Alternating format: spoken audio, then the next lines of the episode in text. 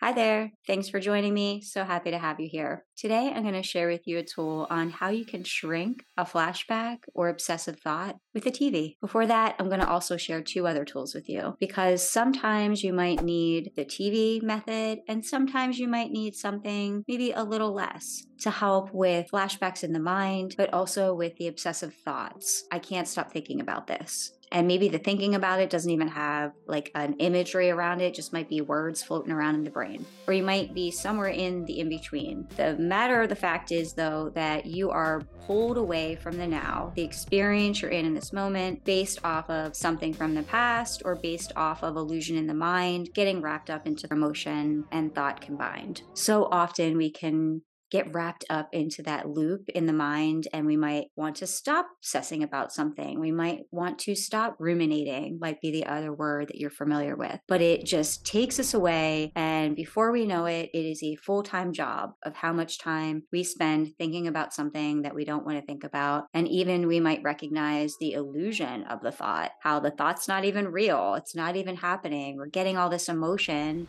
based off of nothing. So these tools are here to help you if it's at that level, all the way up to if you're getting flashbacks from a previous situation of abuse, even that has happened to you, and it comes through and you can't figure out how to get rid of it, and it takes over that emotion highway too. These tools are here to help you with that. I'm going to give you some examples of ways to do each of these as I talk through them, and just know that I have taught these skills for over 25 years, and I've also used them myself, and I'm excited to share them with you because I think you might find them helpful. The first two I'm going to talk with you about, you might use independently. You might use them as well when you're using the TV method that I'm going to talk with you about at the end here. And when you're using part one and part two to build up to part three with the TV, you might use them in either order. So you might start with the first one, you might start with the second one as a way to ground into the third with the television. So let's start with the first example. With the first example, you're having one of those things come through anywhere up to a flashback, all the way down to mind racing, obsessing about something, just can't kind of disconnect or get off the hamster wheel. And you would look directly in front of you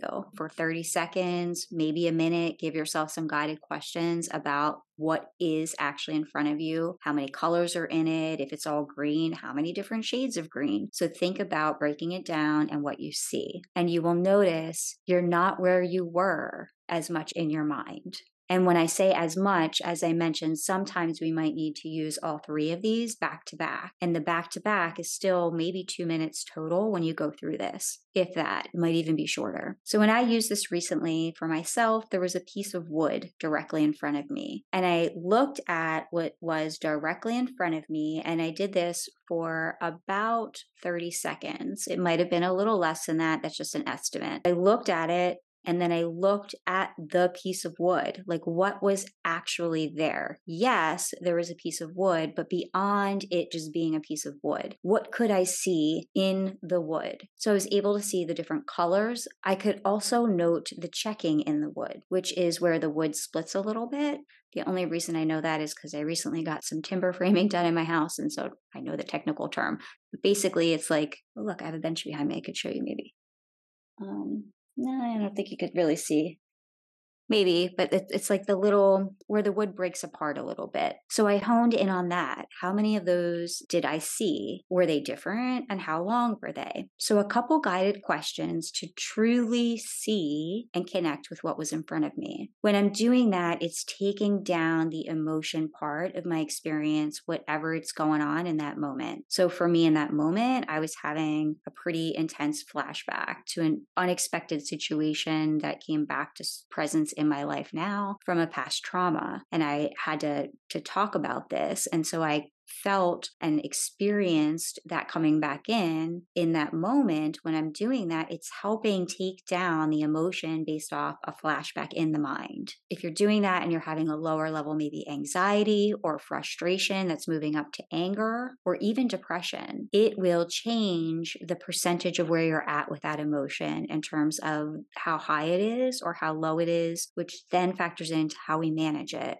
How we move through the emotion itself. As I mentioned, you might be at a state or place with yourself that you need more than that. And that would be where maybe you piggyback the three of these things. You might start with that one, or you might start with this next one if that's the place you're in. The next one is grounding yourself physically in the space you're in. So you do that with feet, but you also do that with hands. In the feet, you're going to keep your feet planted on the floor, both of them, completely planted, not up on your tippy toes, not like on your heels. Have them flat on the floor in front of you, if possible. If this isn't possible with your feet, that's okay. It is a really great part to do both hands and feet if you have the opportunity to do that. So you're going to have feet flat on ground. You might even say a word like grounded, or you might give yourself a sentence. My feet are here in front of me, or where are my feet right now? I feel them on the floor or on the earth. and get barefoot out on the earth. That's even better, but I'm not going to get into that right here. I've talked about it before with earthing. Get your feet planted on the ground, whatever the ground is for you. But then get your hands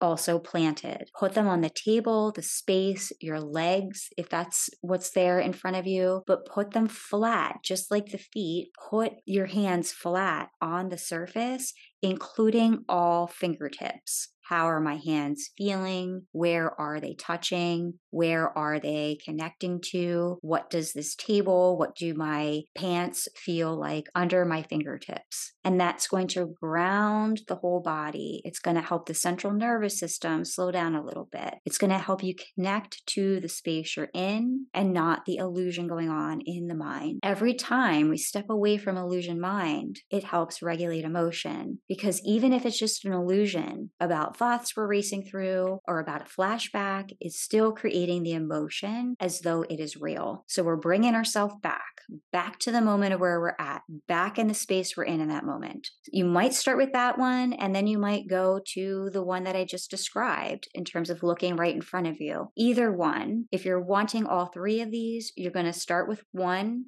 of those, go with the second one, and then go to the TV that I'm going to describe here in just a moment. You might also be able to just use that one. So you might just be able to ground your feet, ground your hands, put your fingertips down, tell yourself a mantra or a sentence or a question. The third part is using the TV to shrink a flashback or obsessive thought. When you're doing this, what you would do, you are going to do part one and part two first, even if it's just for 10 seconds of each, just to get the physical body grounded a bit and get a little bit of space between that heightened emotion. Where the television comes in, it's an amazing technique that many people have used for the various reasons I talked about. If they're having a flashback, but also if they're just obsessively thinking about something, can't quiet the mind down. Maybe they're trying to even fall asleep and the mind is racing and going. How you use a shrinking TV. You're going to close your eyes first and get a little bit relaxed.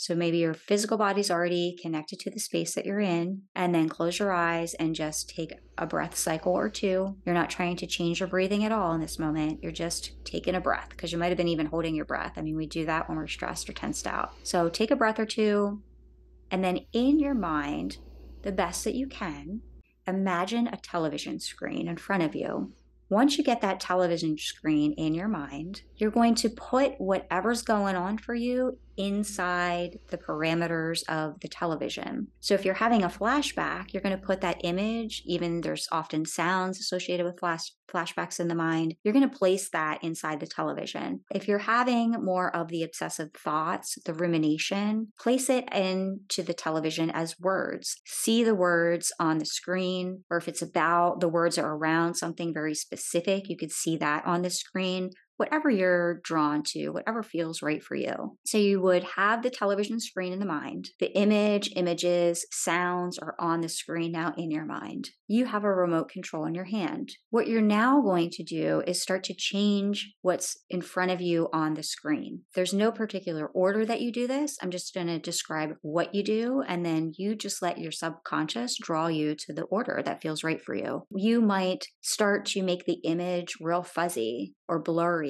so that you can't see it. You might turn down the volume so that you can't hear it at all, or turn it to a completely fuzzy screen so that you can't see the image. It's not even just blurred out, it's just a bunch of fuzz. And maybe you have the fuzzy noise in the background because you feel like you need almost like white noise, how we might use white noise if the silent space is too much for us to feel comfortable in. And then once you get to a place that you feel that you have the image distorted in some way, so it doesn't look the same, the words, if they're just words on there, you can't read them anymore. They're all just like fuzzy and blurry, and there's no sound associated with whatever sound was connected with the actual image or images that you've put on there. Now, the next thing you're going to do is use that controller and now shrink that TV down real small. Shrink it down so you can hold it in your hand small, and then decide what you want to do. Do you want to shrink it down further? So tiny, teeny tiny that you could stick it in your pocket and look at it later. Maybe you want to watch that later to sort through something. Or would you like to shrink it down so small that it just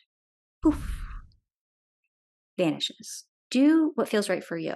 And if you decide to store it in your pocket, you could put it in there as long as you want. Or maybe you put it in a shelf somewhere and then you pull it out if you feel like it. It's giving you empowerment to start building ways to move away from it because it can be feel really disempowering when we feel like the mind is in control because the mind is different than the brain. Not going to digress and get into all that now either. But when we start to separate from this illusion stuff that's going on in the mind, we're not getting the emotion imprinting from something that's not actually even happening. It's keeping us in the present moment. And then these techniques are letting us see the impermanence of those emotions, how we can bring it down some notches, that we're not getting rid of the emotion, even in the vanishing of the TV, we still are having emotional experience in life. We're just selecting in that moment and maybe long term if we keep practicing this kind of stuff, that the past can stay back there, that we don't have to keep reliving our trauma to keep us on a path of healing. It will happen when we dedicate that the space to healing. So you can decide what one, two, or three of these feel right for your situation. Those first two that I described, people use them all the time because as a society, we're so wrapped up in our brain. The racing thoughts, the monkey mind, the woulda, coulda, shoulda, the what didn't I do, what could I have done, the perfectionist mind, the comparison mind, the judging mind, the goodness, the guilt, shame that people live through. That's all this mind, mind stuff. Find some opportunity to separate from some of that uh, illusionary stuff, and you're going to be kind of surprised maybe at what you find opportunities to gather in the now that maybe you've been missing out on a bit. I hope that's been helpful for you. I wanted to pop this in before I got to part three of the trauma series that I've been doing in case things do come up for people as I talk through this, because I realize that you're not my clients and I don't want to just leave you out there with this stuff in case you're not receiving support. So I'll be getting part three out for that next week. And I do just want to say real quick thank you to everyone who answered that question. If you were interested in the energy therapy channel. I have given it a lot of thought. And what I decided to do is I'm just going to kind of segue in the new year this podcast into the energy part of what I do instead of just starting a whole new channel. I already have two channels and I was getting ready to start some other ones. And a friend just randomly said, Why are you starting a new channel? Why not just do what you're doing? I was like, Oh, great question. I'm going to do that. I'm just going to you know, we've been in this mental health part of uh, what I can offer you in terms of information for you know three years or so now, and I want to to kind of build upon that with some of this other information. So that will be kind of segueing over in January. I'll be still tying in the mental health stuff because it's all combined, but I'm going to be sharing a lot more information in terms of energy therapy with you at that point. I will talk to you, see you again real soon, and I'll get out part three for you next week. Have a good one.